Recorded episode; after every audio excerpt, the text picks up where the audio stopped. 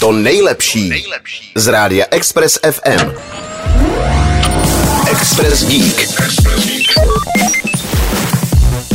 Paris Hilton se možná podívá do vesmíru. Téma vesmírná turistika tu s námi je čím dál víc. Nejde jen o lety na hranici vesmíru, ale i o pobyty ve vesmíru.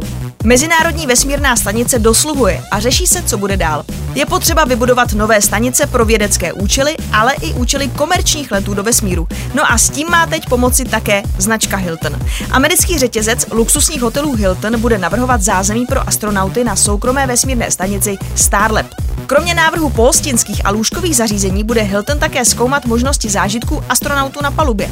Na starost budou mít i marketing vesmírné stanice a to by právě mohla být práce pro Paris, která teď hraje v posledních spotech řetězce. Společnosti Voyager Space Holdings a Lockheed Martin chtějí první stanici Starlab zprovoznit už v roce 2027. Nacházet by se přitom měla na nízké oběžné dráze Země.